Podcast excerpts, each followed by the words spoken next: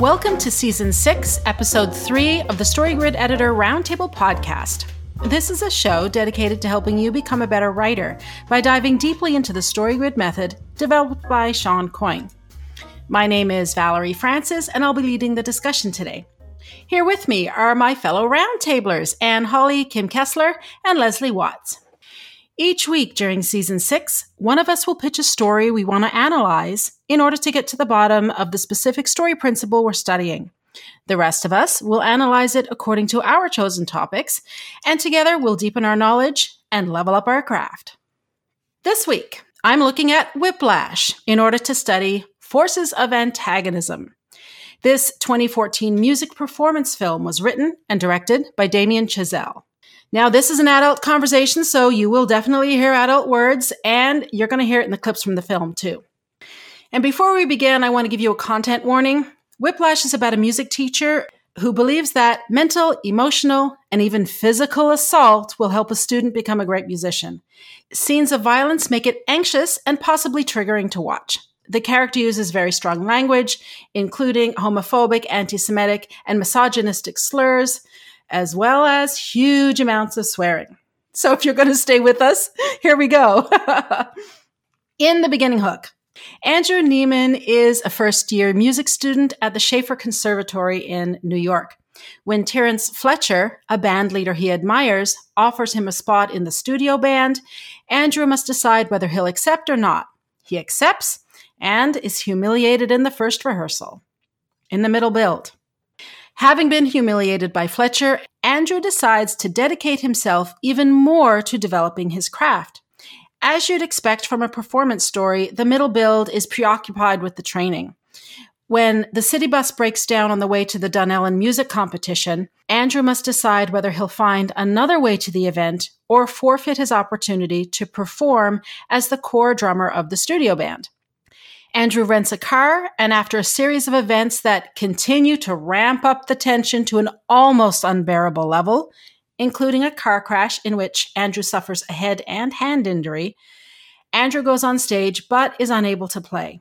When Fletcher throws him out of the band, he suffers a mental break, is dismissed from Shaffer entirely, and reports Fletcher's abuse to authorities. And in the ending payoff, Fletcher offers Andrew a chance to play in his new band at the JVC competition. When Andrew realizes that Fletcher has set him up to fail and to be publicly humiliated, he must decide whether he will walk away from music entirely, forever, or go back on stage and show what he can do. Andrew goes back on stage, and for the first time in the film, he takes control over Fletcher and his music. During his performance, he self transcends and his genius shines through. He finally earns Fletcher's respect. I felt like this film was an amazing example of performance and status together. They both reside in the esteem tank, and this was one of those times when they're so tightly woven that it was really hard for me to tell where one stops and the other begins, and it just makes for an overall, just a very rich storytelling experience it's definitely a masterwork to study. It is. I agree. It was a very tough film for me to watch, and I had to overcome some genuine, real live anxiety witnessing close up this man with this really scary face yelling abuse at these powerless young people. And I know I'm not alone in that. Other people have mentioned it. Whiplash is one of those movies I'd never have watched except for my roundtable buddies insisting. And so thank you because it was worth watching and I ended up getting a lot out of it. Just from looking at one basic story grid fundamental, Objects of Desire, which I will be talking about shortly, but please never make me watch this movie again. Fair enough, Anne. Alrighty, here we go. This week, I'm continuing my study of forces of antagonism, and with Whiplash, we have the first instance of an external villain as the main antagonist. One quick note before I begin. If you recall from the episodes I did on Narrative Drive, I said then that as a general rule, while one story may be primarily in one form of narrative drive, the other two forms were usually present as well. Here, with the forces of antagonism, I'm seeing the same kind of thing come up where one type of antagonist prevails over the story, but the other two types pop up as well. In Whiplash, the external villain dominates, and that's who I'm going to focus on. I chose this film because I really hate Fletcher. Like, I mean, I loathe this man. And I'm hard pressed to think of another film, except maybe Mommy Dearest, that causes me to react so strongly to an antagonist, or one that makes me feel so good when the protagonist finally triumphs. So, this week, I want to find out why this story evokes such a strong emotion in me. How did Damien Chazelle do it? Why do I hate Fletcher so much? And why do I feel such catharsis at the end? Now, this is another huge topic, and I'll cover it as best I can in the time I have today, but this is something I'll be coming back to in my inner circle. There's a wealth of information to be mined in this film. So, if you want to find out more, you can go to valeriefrancis.ca slash inner circle to sign up. For today, I'm going to focus on the antagonist's role in creating an emotional connection between the audience and the story by specifically looking at empathy, and shape shifting characters. Let's start with empathy. Last season, I looked at this in some detail, and I said that the protagonist doesn't have to be likable, but that the audience does have to empathize. And an example of this is the character of Melvin Udall in As Good as It Gets. In Whiplash, Andrew Neiman is instantly likable, but empathy is also established right from the opening scene. Here we have a first year music student minding his own business, practicing his craft late into the night. He is not bothering anyone. He's just doing his thing. He's working hard to better himself. We find out later that he's the alternate drummer for B Band, so he's pretty much the lowest guy in the school. But his goal, his conscious want, or his external object of desire is to be one of the greatest drummers in the world, on par with Buddy Rich. Fletcher enters the practice room, and his status is obvious. And basically, he's messing with Andrew's head. In this two minute scene, Fletcher comes off as an asshole, like a complete arsehole. He's obviously arrogant and the antagonist, but the audience doesn't yet have an idea of the extent of his brutality. But that's okay. I mean, this is the opening two minutes of the show. All this scene needs to do is establish what the story is about and who these two characters are. And it does it very well. The question here is how does Fletcher contribute to establishing the empathy we feel for Andrew? And the answer is that he doesn't merely contribute to it, he creates it. Yes, we already admire Andrew's work ethic and his dedication to his craft, but the interaction with Fletcher underscores it. He demands that Andrew prove his talent by playing his rudiments and then the double time swing. Fletcher makes Andrew feel stupid, and we can all relate to feeling that way. We've all been intimidated by someone we admire, Shawn, and we all have been terrified of looking like an idiot in front of them. Andrew wants to impress this man. He refers to Fletcher as Sir, and later in the film, his father comments on how important Fletcher's opinion is to Andrew. When Fletcher insults him by calling him a wind up monkey and then walks out as he's giving it all he's got, we pity Andrew. He does not deserve to be treated this way. And we automatically connect to the injustice of all this. What Fletcher is doing is not fair. So, from the opening scene, the audience has chosen sides. We are Team Andrew all the way. We do not like this Fletcher guy, and we're already hoping that somehow, some way, Andrew's going to get a chance to wipe that smug look off Fletcher's face. And this is just the starting point of the film. Chazelle ratchets the tension up from here, and there are some parts of the story that are so intense it's almost hard to watch. There's a whole Power of 10 study to be done on this film, and maybe I'll do that for the inner circle too. But suffice it to say that Andrew does indeed get his chance to wipe the smug look from Fletcher's face. And it is delicious. The audience, or at least me, absolutely savors it. Empathy continues to deepen for Andrew right to the ending payoff. Fletcher admits to wandering the halls of the practice rooms late at night, searching for a player to develop. So effectively, Fletcher is a predator, and Andrew is a bright eyed, bushy tailed young man eager to make his mark on the world. Andrew is a sitting duck from start to finish. All right, let's look at shapeshifters next. When I studied psychological thrillers and stories with a psychological element, one of the common things I noticed is that these kinds of stories have a whole cast of shape shifting characters. The more, the better. And logically, that makes sense. If the story is about or involves the psychological decline of the protagonist, then these shape shifting characters serve to destabilize her. It makes her question what's real and what's not real, who she should trust and who she shouldn't trust. For example, in Black Swan, Nina's mother should be a mentor, right? But she isn't. She is also an antagonist. Thomas and Lily should likewise be mentor and ally, respectively, but they too are antagonists. In Whiplash, we have the same thing happening. Fletcher, as the teacher, should be Andrew's mentor. In fact, that's the assumption Andrew is working from right until the end of the middle build. Oh, sure, he knows Fletcher is tough and an asshole and abusive, but he accepts it because he's still seeing him as a mentor. He's still working from the fundamental belief that Fletcher is a mentor and therefore in his corner. And isn't this the nature of abusive relationships? We see a person in a particular role and assume that the person therefore embodies the traits we believe go with that role. We see a spouse as a partner, as someone who is in our corner for better or for worse in sickness and in health till death do us part.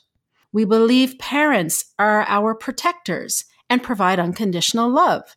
We assume religious leaders are spiritual people who protect us. We assume teachers are nurturing and are there to bring out the best in a student. Well, what happens when this isn't the case? What happens when the person we believed was one thing turns out to be another? Well, it messes with our heads. And worse, it causes the people around us to doubt our stories and question our sanity when we speak up because they too are working from the assumption that the person in question embodies the traits that are generally believed to go along with the role that they play. This has been the foundation for the psychological decline for the protagonists in The Girl on the Train, Black Swan, Primal Fear, and now Whiplash. It's powerful stuff. So, how does Fletcher's role as a shape shifting mentor villain contribute to the story? Well, it actually drives the entire story.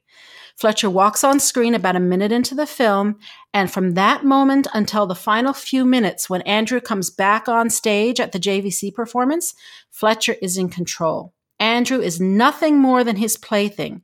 Now, he isn't passive, but it's still the most heartbreaking game of cat and mouse I've ever seen.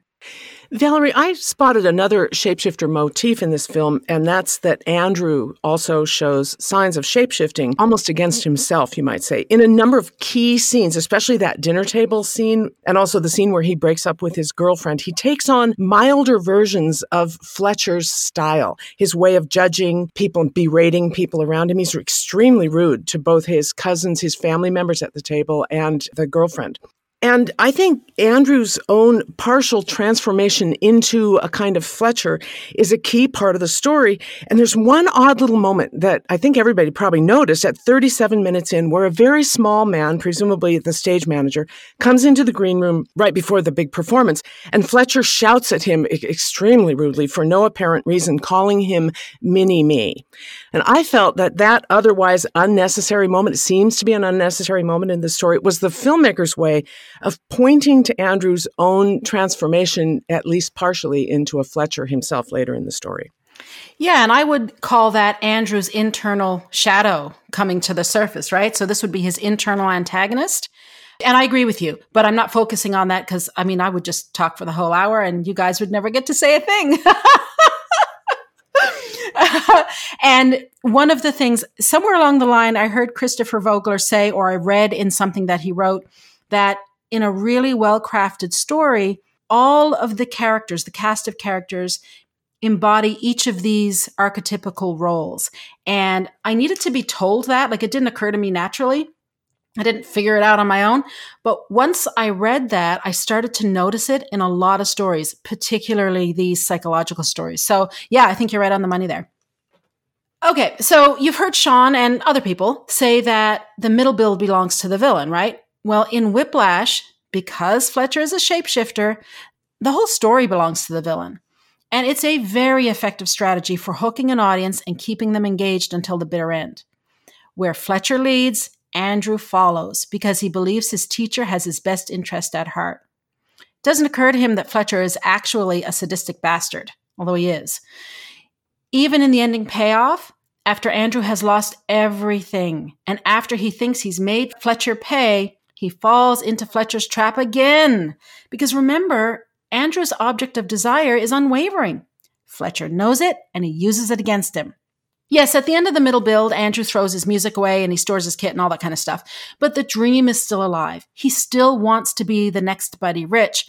He just doesn't think it's in the cards for him. And his father's words of, you know, it's just life and there are other options start to rattle around in his head. We can clearly see the emotional and psychological toll that this adventure is having on Andrew. He is coming unraveled and he even risks his life for the chance to perform. From the midpoint shift when Fletcher yells at Andrew to earn the part to play Caravan to the end of the middle build when Andrew was kicked out of Shaffer. Oh, it's, I mean, it's almost unbearable to watch.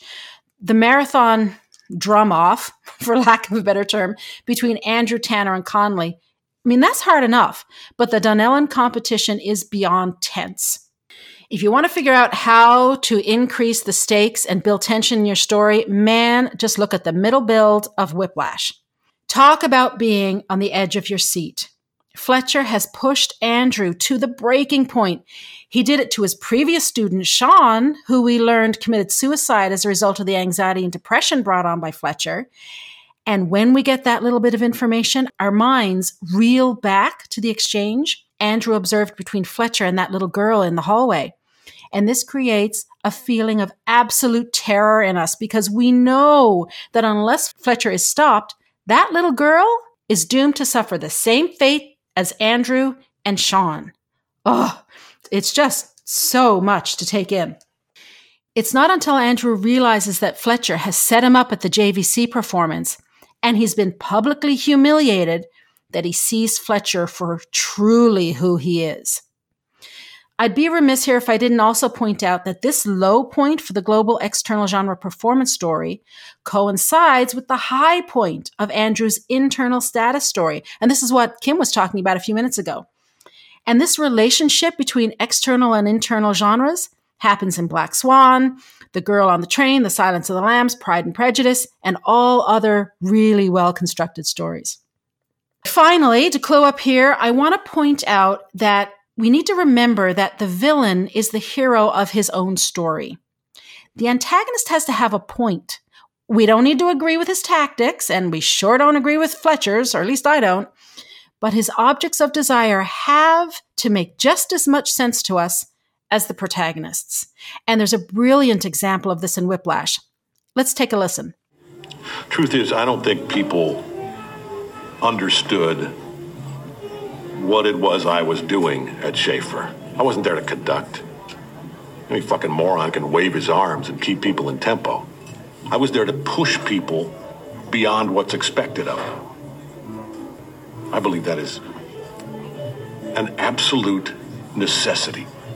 Otherwise, we're depriving the world of the next Louis Armstrong, the next Charlie Parker, I told you that story about how Charlie Parker became Charlie Parker, right? Jo Jones threw a cymbal at his head. Exactly. Parker's a young kid, pretty good on the sax, gets up to play at a cutting session, and he fucks it up. And Jones nearly decapitates him for it. And he's laughed off stage. Cries himself to sleep that night, but the next morning, what does he do?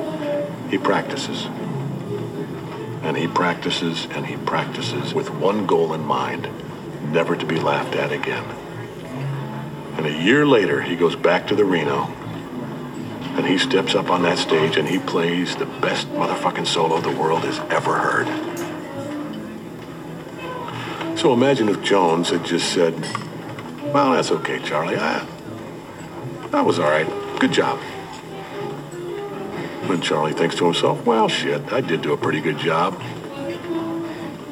End of story. No bird. That to me is an absolute tragedy. There are no two words in the English language more harmful than good job. But is there a line? You know, maybe you go too far and you discourage the next Charlie Parker from ever becoming Charlie Parker? No, man, no. because the next Charlie Parker would never be discouraged. Yeah. The truth is, Andrew, I never really had a Charlie Parker. But I tried. I actually fucking tried. And that's more than most people ever do. And I will never apologize for how I tried. As much as I hate to admit it, Fletcher does have a point, and it's an excellent point at that. Society accepts mediocrity, but that doesn't cut it for people who want to be at the top of their field. Charlie Parker wouldn't have been the Charlie Parker that has gone down in music history without someone to bring out the best in him. I genuinely admire teachers who want to bring out the best in their students. And that's how Fletcher sees himself. I mean, I don't agree with his tactics, but the idea is there he genuinely doesn't think there's anything wrong with his approach. And the irony here, uh, and this just goes to how fine the writing is here in this film. The irony is that he and Andrew have the same goal. They both know that Andrew has it in him to be one of the best in the business, and they both want him to fulfill that destiny. Okay, that's enough for me. Leslie, you're up. Okay, so I'm focusing on point of view and narrative device this season. And as I've said before, if genre is what your story is about, then the point of view and narrative device are how you present that story to your reader. So, whether we're analyzing a story or thinking about our own story, a great place to start is with the problem that arises from the premise. Chazelle has said that he wants to illuminate the line between profession and obsession. And that means exploring what makes an artist or professional extraordinary. The primary answer to that question, of course, is work or practice and sacrifice.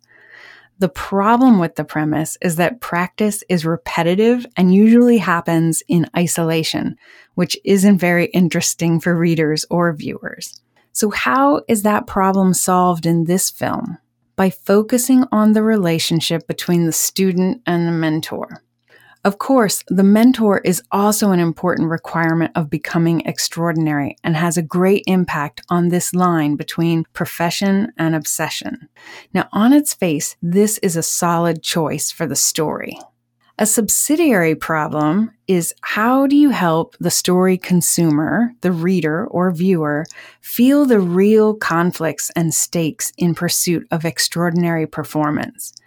How can you illuminate an area of life that most people don't have access to?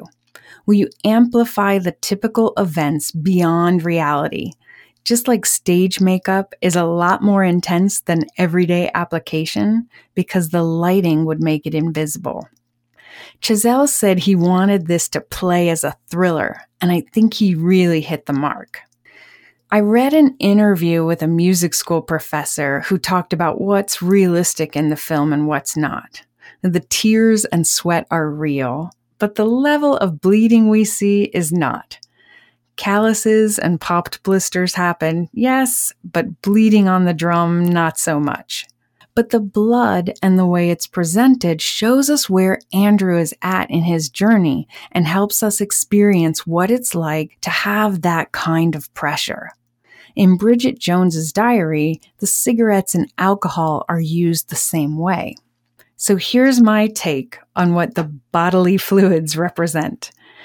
Tears are a manifestation of the emotional toll this level of performance takes.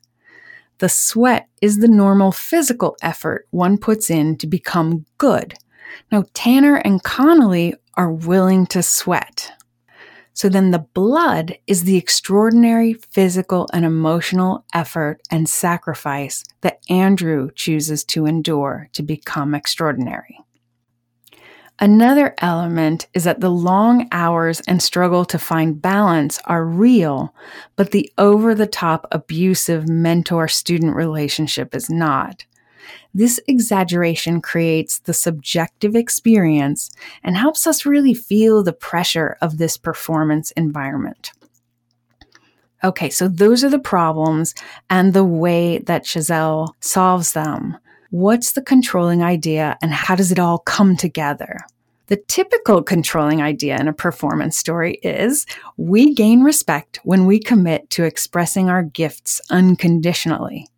Now, in this story, we have a positive ending. Andrew gains respect by the end, both self respect and some level of second and third party validation for his effort. We can discuss whether, as one critic put it, Andrew has lost his humanity but he's definitely achieved respect and esteem or positive regard on multiple levels by the end of the story. Yeah, I thought the look on Andrew's father's face as he watched him in that final solo performance was really incredible. It was like he had no idea what his son was truly capable of. And it just, it was a small moment, but it really stuck out to me. And I think this question of whether or not Andrew has lost his humanity in pursuit of his dream is really interesting. It's not unlike Black Swan, where the pursuit of perfection carries this great cost, right? Nina, to me, does lose her humanity in pursuit of her goal, but for me, Andrew doesn't. I was just so glad that he came back out on stage in the end. But for Nina, I wasn't. I just wanted her to live. And I guess that's, you know, the line for me when it comes to performance stories is that life or death. Oh, these are great observations, Kim. I mean, if you lose your life, you only get that one perfect performance and then that's it. Back to the controlling idea. What does that other element, that of committing to expressing one's gifts unconditionally, mean here? How does Andrew do this? Well, Andrew needs to learn to navigate the relationship with his mentor and pursue excellence for positive self regard, not for Fletcher's approval. Mentors are necessary, but if the mentor fails or betrays the protagonist, the student must transcend the mentor. In the beginning, Andrew does whatever Fletcher tells him to do to the best of his ability, and when Fletcher betrays him, Andrew must choose whether to accept shame or achieve self regard. What does that look like as a practical matter? Well, in the middle build, when Fletcher betrays Andrew at the competition, he lashes out and then chooses to give up his pursuit of respect. Of course, Andrew can't quite manage giving it up. And this really reminds me of the end of The Hurt Locker, which only strengthens the connection between war and performance stories that Anne has mentioned before.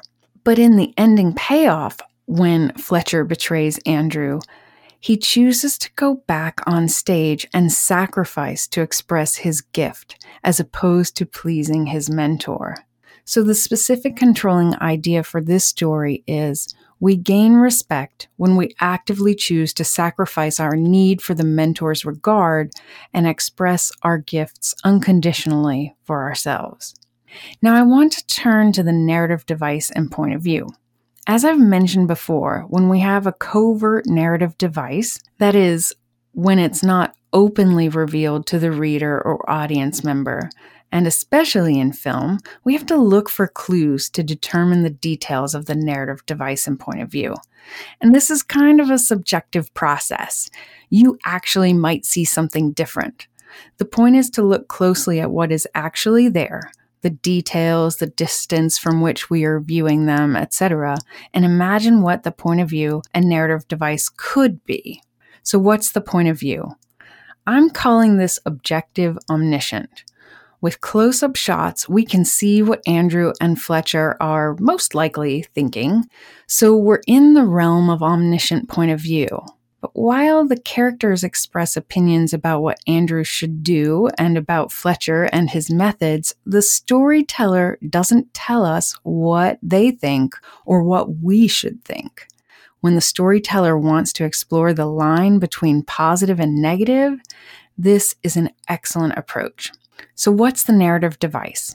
First, who's telling the story? I think it's someone like Chazelle who has been inside this world, but now has some perspective from the outside about the experience. He can see the challenge that mentors and students face. Now, this narrating entity takes on the role of a threshold guardian in this case. To whom is the narrator telling the story? My best guess is that this story is for young artists and professionals to warn them that the road for the truly extraordinary artist requires deep sacrifice. And also, sometimes mentors are deeply selfish. If you are Tanner or Connolly, there's no shame in that, but realize it and adjust your goals accordingly. If you are Andrew, you need to figure out how to deal with the mentors who will betray you and the other challenges to come. Now, I see a secondary audience here too, and that includes people who are deeply appreciative of art, but aren't really familiar with what Shawn calls planet performance. In other words, they're big fans, but they don't know the nature of the real sacrifice required to produce extraordinary art. And they should know that. And what form does the narrative take? It's as if someone like the ghosts from A Christmas Carol are showing us particular events to help us illuminate this world, but they aren't commenting on the events. Now, here's a technique tip to make that translation from film to writing. Camera angles are really useful both as a very rough guide for what should be included in a paragraph. So, in other words, when the camera moves, start a new paragraph, but also in terms of narrative distance. Are we close? Are we far away? Where are we seeing the events unfold from? Okay, why is the narrator telling the story? I think to illuminate the incredible sacrifice and get people to consider whether that sacrifice is worth it, both the artists and those who appreciate the art. We aren't meant to feel comfortable here. This is not Billy Elliot, though we get a sense of the pressures that that young dancer experiences in that story. If we were talking about football, we might be wondering whether traumatic brain injuries are worth the entertainment value. It's meant to make us think, in other words. So, how well does the narrative device work in this story? I think it's brilliant. The story presented this way gives us a taste of what it's like to be in that world and under that kind of pressure, but we don't actually suffer the risks. And even though unspoken, the question comes through loud and clear Is this worth it? And the answer is not an easy one to come by. Leslie, that's brilliant. Honestly, it really is. And those of you listening, if you haven't yet checked out Leslie's bite sized episode on point of view and narrative device, make sure you do that. It is well worth your time. Okay, Kim, you're up and you're going to talk about the life values, I believe. Yes, I'm going to be talking about life values in the beginning hook and also some stuff about setups and payoffs. The main question I'm studying this season is what information does the audience need to have before the inciting incident?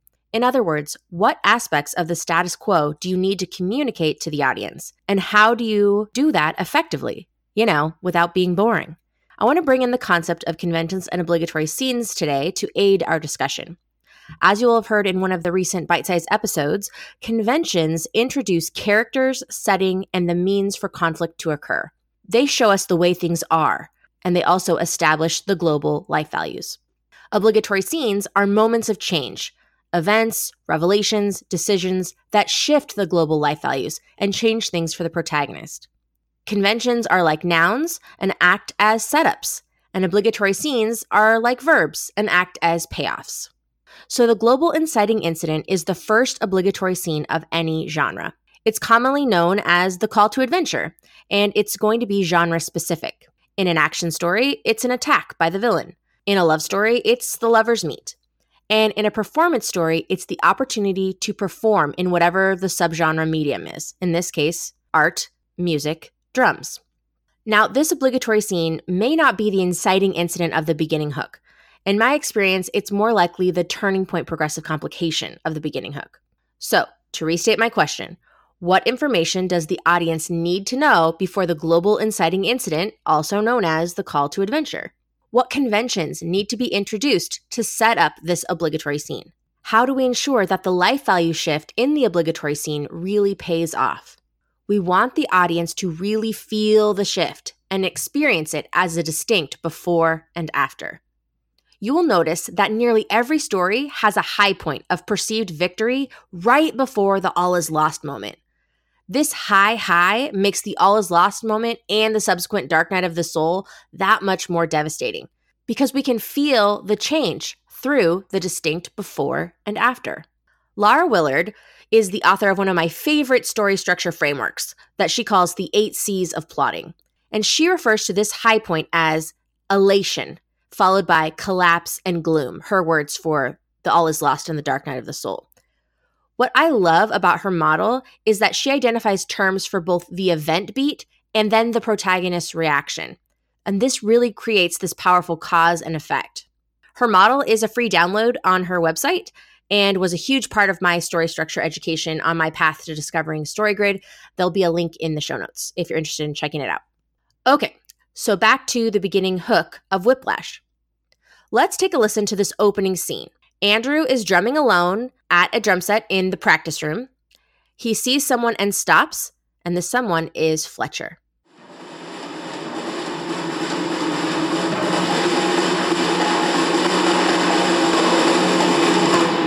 I'm sorry. I'm sorry. No, stay. What's your name? Andrew Neiman, sir. What year are you? I'm uh first year. You know who I am? Yes, sir. So you know I'm looking for players. Yes, sir. Then why did you stop playing?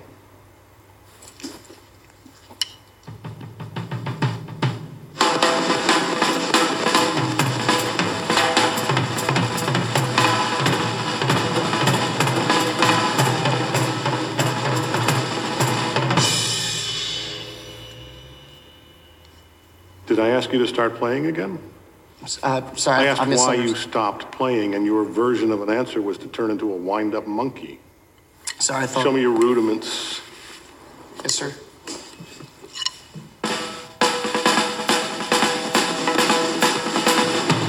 Double time swing. No, double time. Double it. Faster. Faster.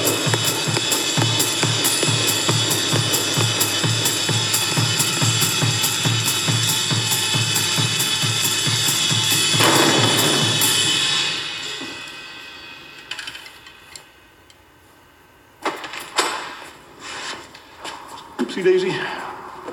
Forgot my jacket.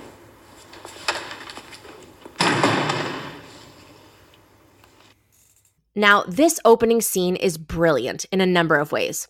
It acts as a microcosm of the entire global story, and it's an excellent mirror of that ending where Andrew takes control.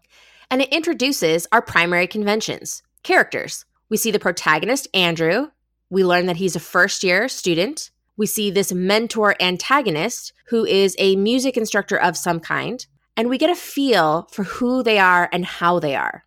Pro tip when you're introducing a character, focus more on their internal elements their thought, their character, and their fortune, their behavior, and their essential action, rather than on their characteristics like hair color and eye color and how tall they are, things that they can't control. We want to focus on the things they can control. And then, how can those physical descriptions be an extension of their internal elements and their essential action? For example, Fletcher's all black outfit you know, it's very Steve Jobs or even, you know, Shawn Coyne, right? They wear the same thing all the time. And it's a way to stay focused on their goals. They're not going to worry about frivolous matters like what to wear every day. They're going to wear the same thing all the time. It was just an interesting observation of people who are really in pursuit of something. Then we also have the setting. We know that it's a school of some kind, and by the end of the scene, we learn that it's Shaffer Music Conservatory. And later in the story, we learn that it's the best school of its kind in the country. Also, within this first scene, we are introduced to a means of turning the plot. And this is that Fletcher is looking for players. This is going to be a setup for what comes later. Also, this scene turns on the life values of respect and shame.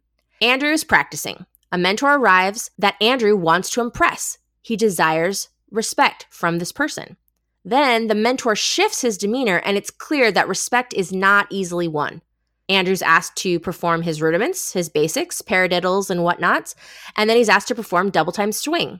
And then he's corrected by his mentor. We really see Andrew struggling with his performance. He's really trying to focus. And then we hear the door close, and Andrew's all alone in the room. The mentor has left. This is a turning point progressive complication of the scene. We've shifted from the opportunity for respect to shame. And then the last thing we see is Fletcher coming back in to grab his coat. He's, of course, a sadist and wants to harass Andrew one more time before he leaves. That's all part of his shtick and what he does.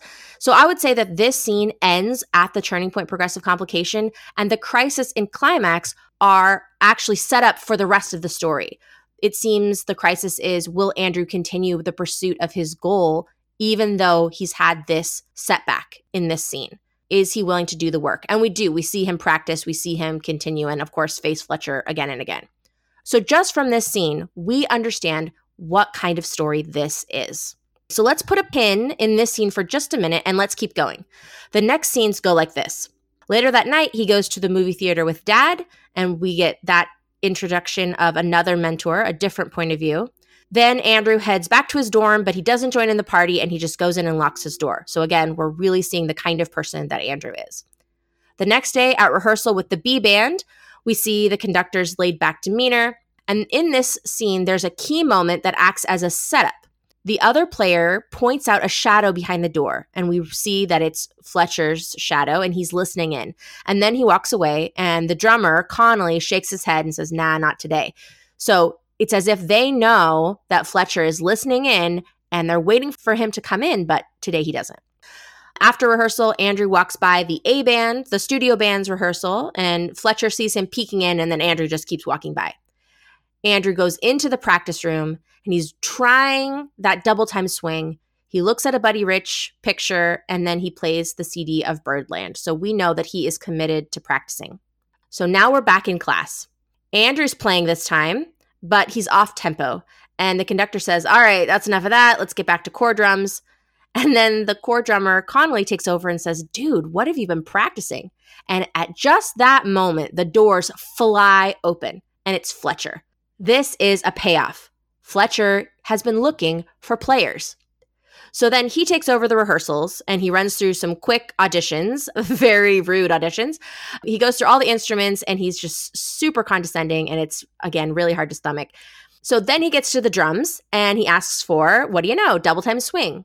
This is the same thing, obviously, that he's tested Andrew on and that Andrew has been practicing. So Connolly plays and then he has Andrew play and he cuts them off both really quickly. So then we come to the turning point of this scene.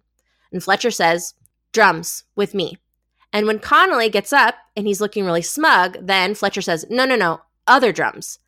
And he means Andrew. And this is a huge life value shift, right? This is us going from it's the opposite of that opening scene where we've went from now shame, right, to respect. And then, of course, just to finish up the scene, he tells him, you know, room B16 tomorrow morning, 6 a.m. Don't be late. And Andrew sits back down in his chair, uh, he looks very pleased with himself. And of course, the other drummer is really pissed. So, what I want you to consider here is how effective would this scene be, right? This call to action scene, this call to adventure scene, how effective would it be if we hadn't already had that opening scene? And I'd argue that it wouldn't be very effective. Having a chance to witness the kind of mentor antagonist that Fletcher is in the first scene puts us on edge like Andrew and everyone else, as we anticipate crossing paths with Fletcher again. And it makes Fletcher's behavior in this scene a progressive complication. Wow, he's even ruder this time. Also, we know he's looking for players. He tells us in scene one, he's listening behind the door, and then he enters after Andrew plays. It seems that there's something about Andrew that intrigues him. And then there's this shift from shame both by Fletcher in scene one from his bandmates who have shit talked about him behind his back to Connolly, the other drummer, earlier in another scene, and then of his own conductor in this scene. So we shift from that shame that's been established at all three of those levels to respect by Fletcher in front of everyone. And so this moment of respect means so much more because we had the first scene. And certainly, the way that everyone reacts when Fletcher first enters the room, the way he enters the room, not to mention the way he talks down to everyone, it certainly sets a tone. But it would not have been as personal to our protagonist without that first scene. The contrast of having that opening scene be a one on one, two person scene that ends negatively, and then having this scene be a group scene that ends positively is very, very effective. These two interactions with Fletcher are both setups for the big rehearsal scene that's to come at the end of the beginning hook. And oh my gosh, talk about progressive complications. So, this story, among many other things, is a great example of a killer opening scene that both hooks the audience and does the important housekeeping tasks of the status quo. This would be opposed to other opening scenes that either introduce the status quo stuff but feels like a status quo, right? And totally puts us to sleep. Or that kind of high octane conflict scene that doesn't introduce what we need to be oriented into the world or the story.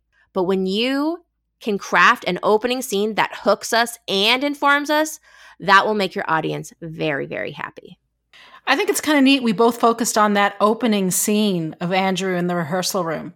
And as I was watching it, Kim, I don't know if you had this same feeling. As writers, what we need to do is figure out what does this scene need to do? What's the function of it in the story? And then what natural setting in our protagonist's world would give rise to that? And I think that Chazelle really nailed it in Whiplash.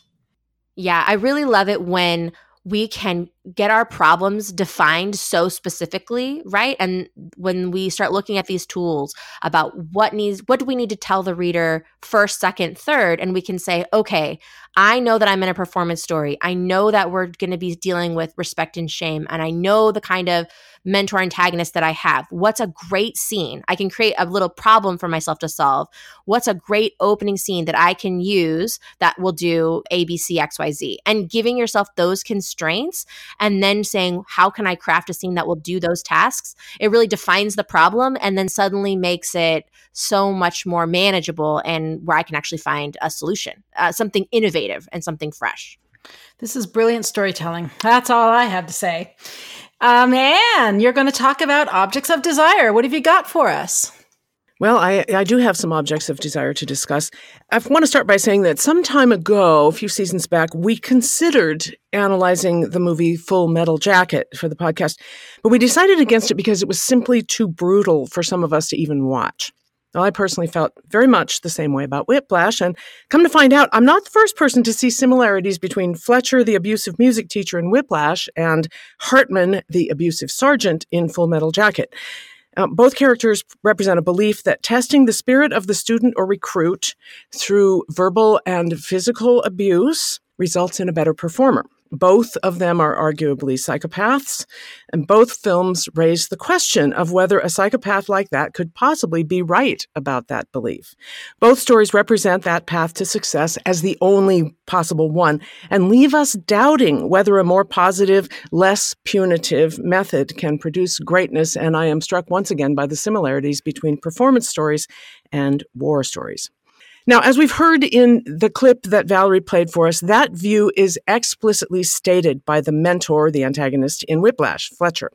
I found the story personally distressing because of that message, and I had a very hard time getting through it, let alone finding something instructive in it, but I did get there. This is a problem that I often run into when I either absolutely love a story or simply can't stand a story. It's very hard to be objective and look at the structural elements of story as a writer if all that's resonating in your head is your own emotional response to it, good or bad. But let me give it a try. Whiplash is effectively a two person story protagonist and antagonist, student and mentor, which I hope is very clear by now. Andrew does have a couple of rivals for the core drummer position, but neither one of them has any particular character. They're both there to demonstrate that there is a competition for the desired object, something like the third point of the triangle in a love story. Andrew's father and the very short lived girlfriend serve important purposes, as uh, has been discussed, but they do have small roles. So there are really only two characters whose wants and needs the story has to deliver on Andrew and Fletcher.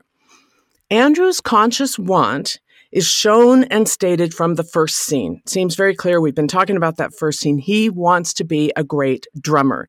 He wants to succeed in the jazz music business. This is demonstrated in his sweaty, determined practicing, in the way he only listens to CDs of the masters, and in the revelation that he's a student at an elite New York music school.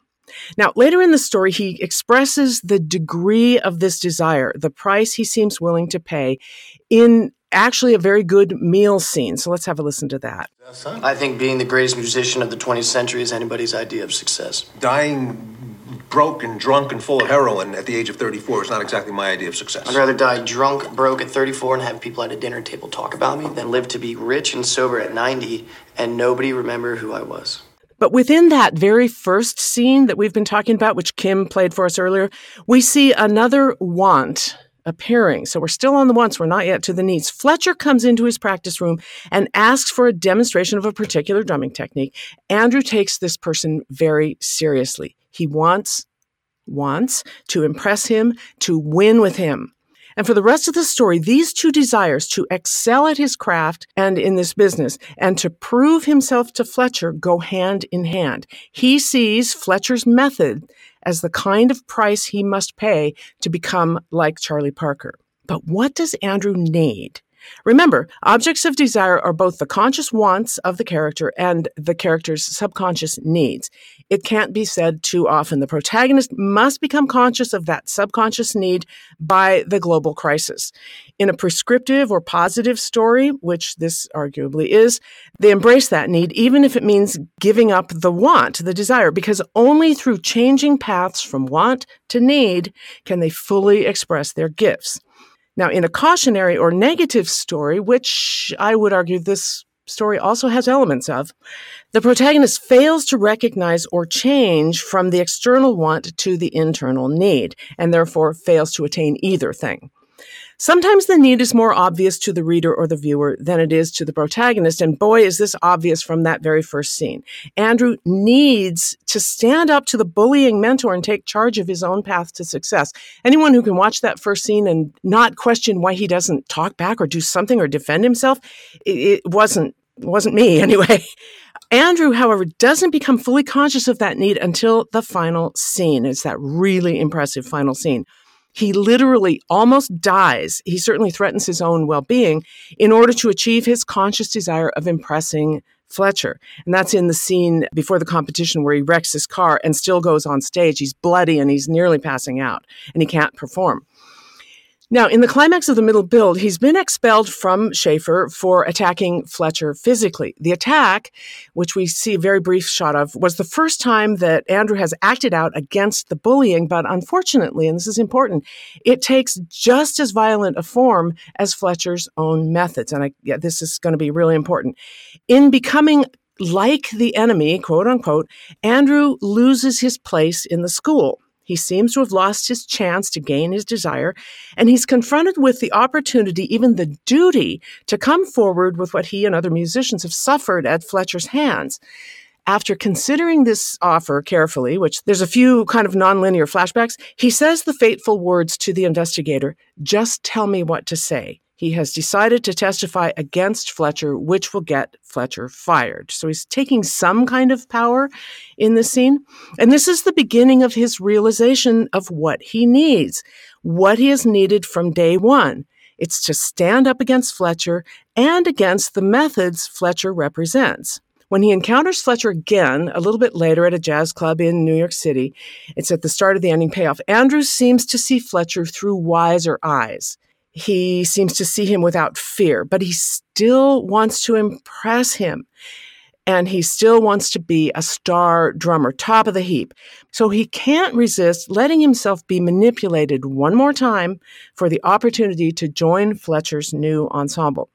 Now, Fletcher plays yet another mind game on him, which I think most of the audience can certainly see coming by embarrassing himself. He, Fletcher embarrasses himself and the whole band before a full house at Carnegie Hall just to humiliate Andrew. And that's he's showing his true stripes there. When Fletcher dismisses Andrew from the stage, it's the final turning point. Andrew leaves, but he gathers his courage when he's hugging his father, turns around and comes back onto the stage, and he simply takes over the performance. This is this dramatic and visible shift from want to need, and it's exactly what makes the story so satisfying uh, to the viewers who could stomach the rest of it. I was not one of them. But we also need to understand the antagonist's object of desire. Fletcher seems to believe that his methods are valid and will eventually produce one star, one Charlie Parker, as we heard in Valerie's clip. But that statement, that speech that he makes, comes late in the story. I would also call it a speech in praise of the villain. How do we detect his this desire earlier? It's easy through his appalling behavior from the very first scene. That behavior does signal a burning rage to get better music out of his band than they seem capable of, but it's so close to psychopathic that we can only conclude that maybe what he really wants is just to dominate and mind fuck his acolytes. That's all we see him doing. He runs hot and cold towards a favorite. He mistreats one musician to get another one to improve. He makes everybody in his band walk on eggshells to avoid his abuse. He even, and this scene really struck me, he fakes strong emotion while he tells about the death of that former student, which he lies about and says it was in a car accident, and we later learned that it was, in fact, a suicide. Fletcher's musicians show absolutely no pleasure in making music. This is very striking in the film. They're terrified, but they're also so grateful to be on his A team that they accept every bit of his abuse and they're just glad when the abuse falls hardest on somebody else besides them. Now, the very final scene, which I will totally admit is a great scene, it seems to suggest that Fletcher really did want to forge that one great jazz artist because the story ends with him apparently ceding the whole performance, basically submitting to Andrew and looking pretty happy about it. To me, that's the most difficult aspect of this story, and it's the one that makes it a kind of a cilantro movie that people either love or hate. Is it celebrating the effectiveness of a psychopath's violent methods in creating a great musician?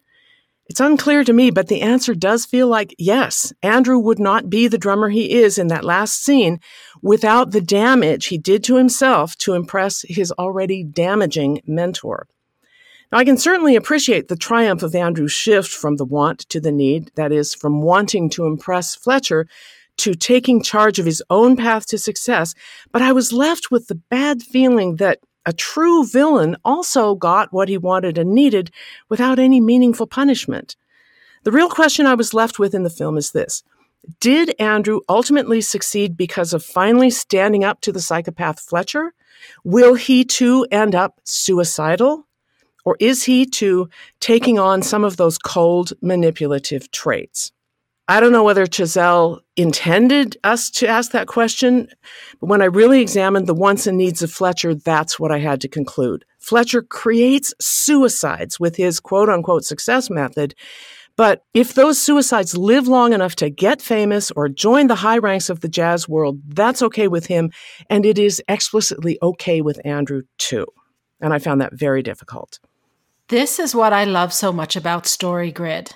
Even though this story was, this film was really hard for you to watch and it sort of went against your grain, you're able to take the Story Grid tools and apply them objectively to the storytelling to find out what's working and what isn't working. That's that's why I love Story Grid so much. I mean, yeah, it's like the secret decoder ring for story, but it allows us to take art, which is by its nature subjective, and move not remove the subjectivity but to place it to one side temporarily while we look at the structure. Absolutely. Brilliant stuff. And yeah i mean you know we drank the kool-aid long ago. Okay. We like to round up our discussion with a few key takeaways for writers who want to level up. So leslie what's your key takeaway this week? Well my primary takeaway is in the details Chazelle said to film the intense drumming scenes, he used storyboards with lots and lots of crude drawings to help them achieve the camera angles that would allow them to transmit the story's meaning. They had a limited amount of time in which to shoot the film, so they needed to get these details right.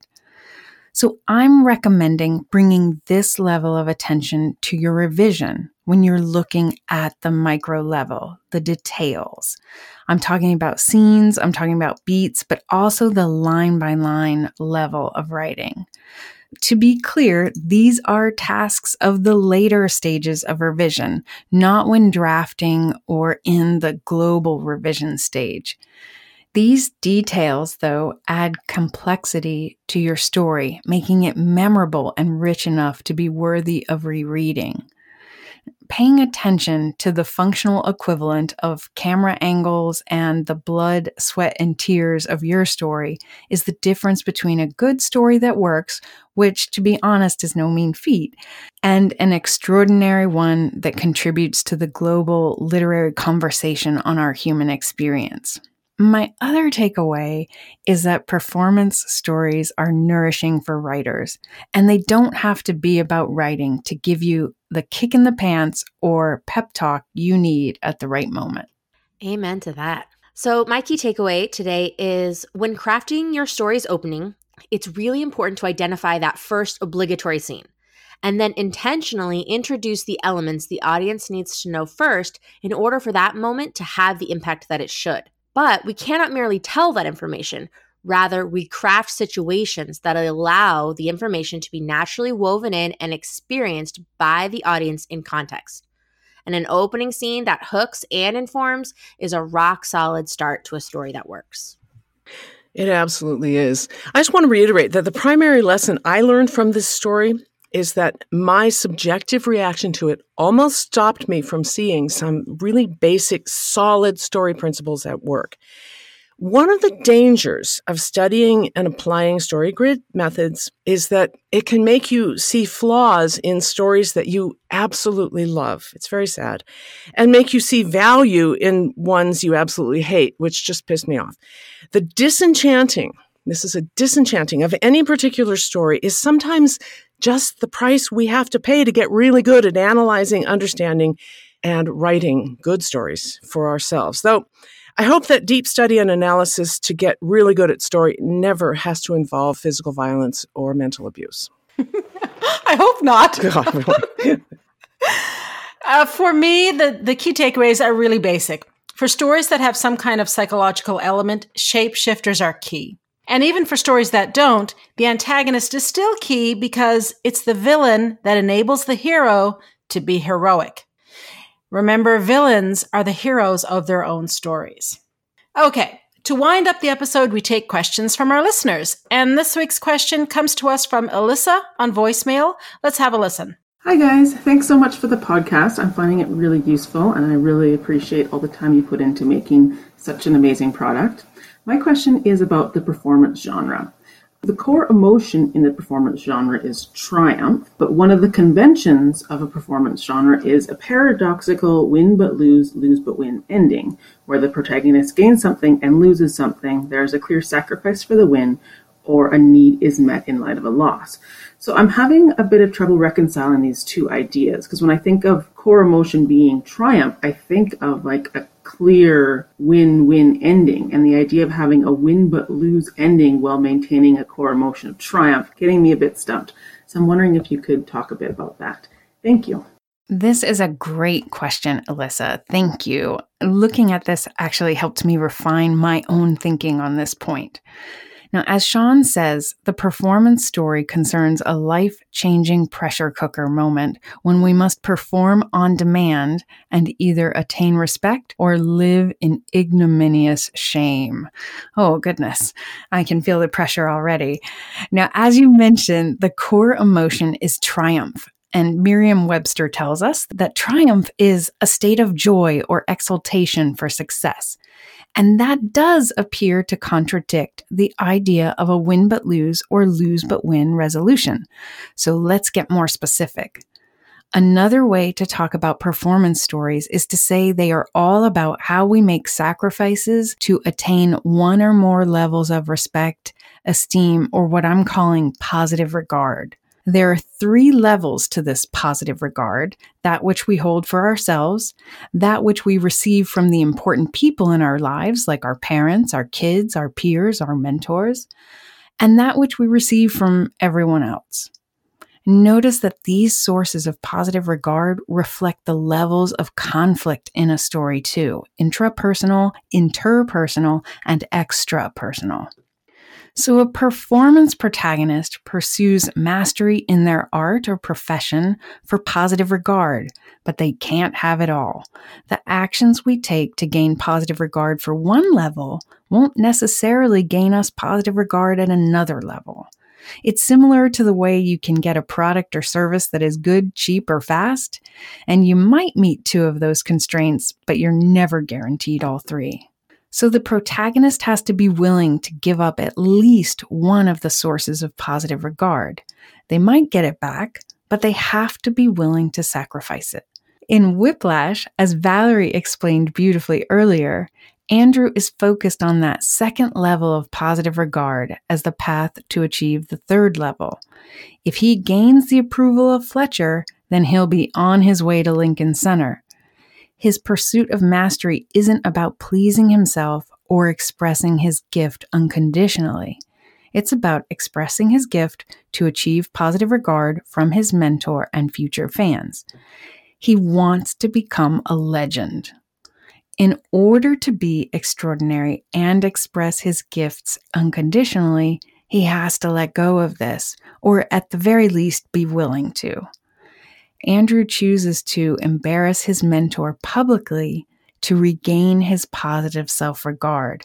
And ironically, he gains grudging respect from his mentor as a result. So, the f- source of the feeling of triumph in my mind comes from Andrew's willingness to stop trying to gain positive self regard from his mentor. He's able to achieve the double swing and that incredible performance because he lets go of his need for Fletcher's approval. And again, ironically, that's what earns him Fletcher's grudging respect. Thanks for your question, Alyssa. And if you have a question about forces of antagonism or any other story principle, you can ask it on Twitter at StoryGridRT, or better still, by going to storygrid.com slash resources, clicking on Editor Roundtable Podcast, and leaving us a voice message. Alrighty, that wraps it up for this week. Thank you so much, Anne, Leslie, and Kim. Excellent as always. We hope our discussion has given you a better grasp of how to think about the forces of antagonism in your own story. You can find links and additional material in the show notes at storygrid.com. And if you want to connect with one of us directly, links to our websites can be found in the show notes. And if you want to get additional insight into whiplash, forces of antagonism, or other story principles, be sure to join my inner circle by going to valeriefrancis.ca slash inner circle. To support the show, leave us a rating and review and tell your friends about us. Your writer friends or your non writer friends. Join us next time when Anne takes us down a whole new road on the podcast by beginning her study into the short story form in Wolves of Karelia. This is a 5,000 word tale of love and war by Arna Bontemps Hemingway. It's available to read online, and we'll link to it in the show notes as well. Why not give it a read this week and follow along with us? Thanks so much for listening. We'll see you next time.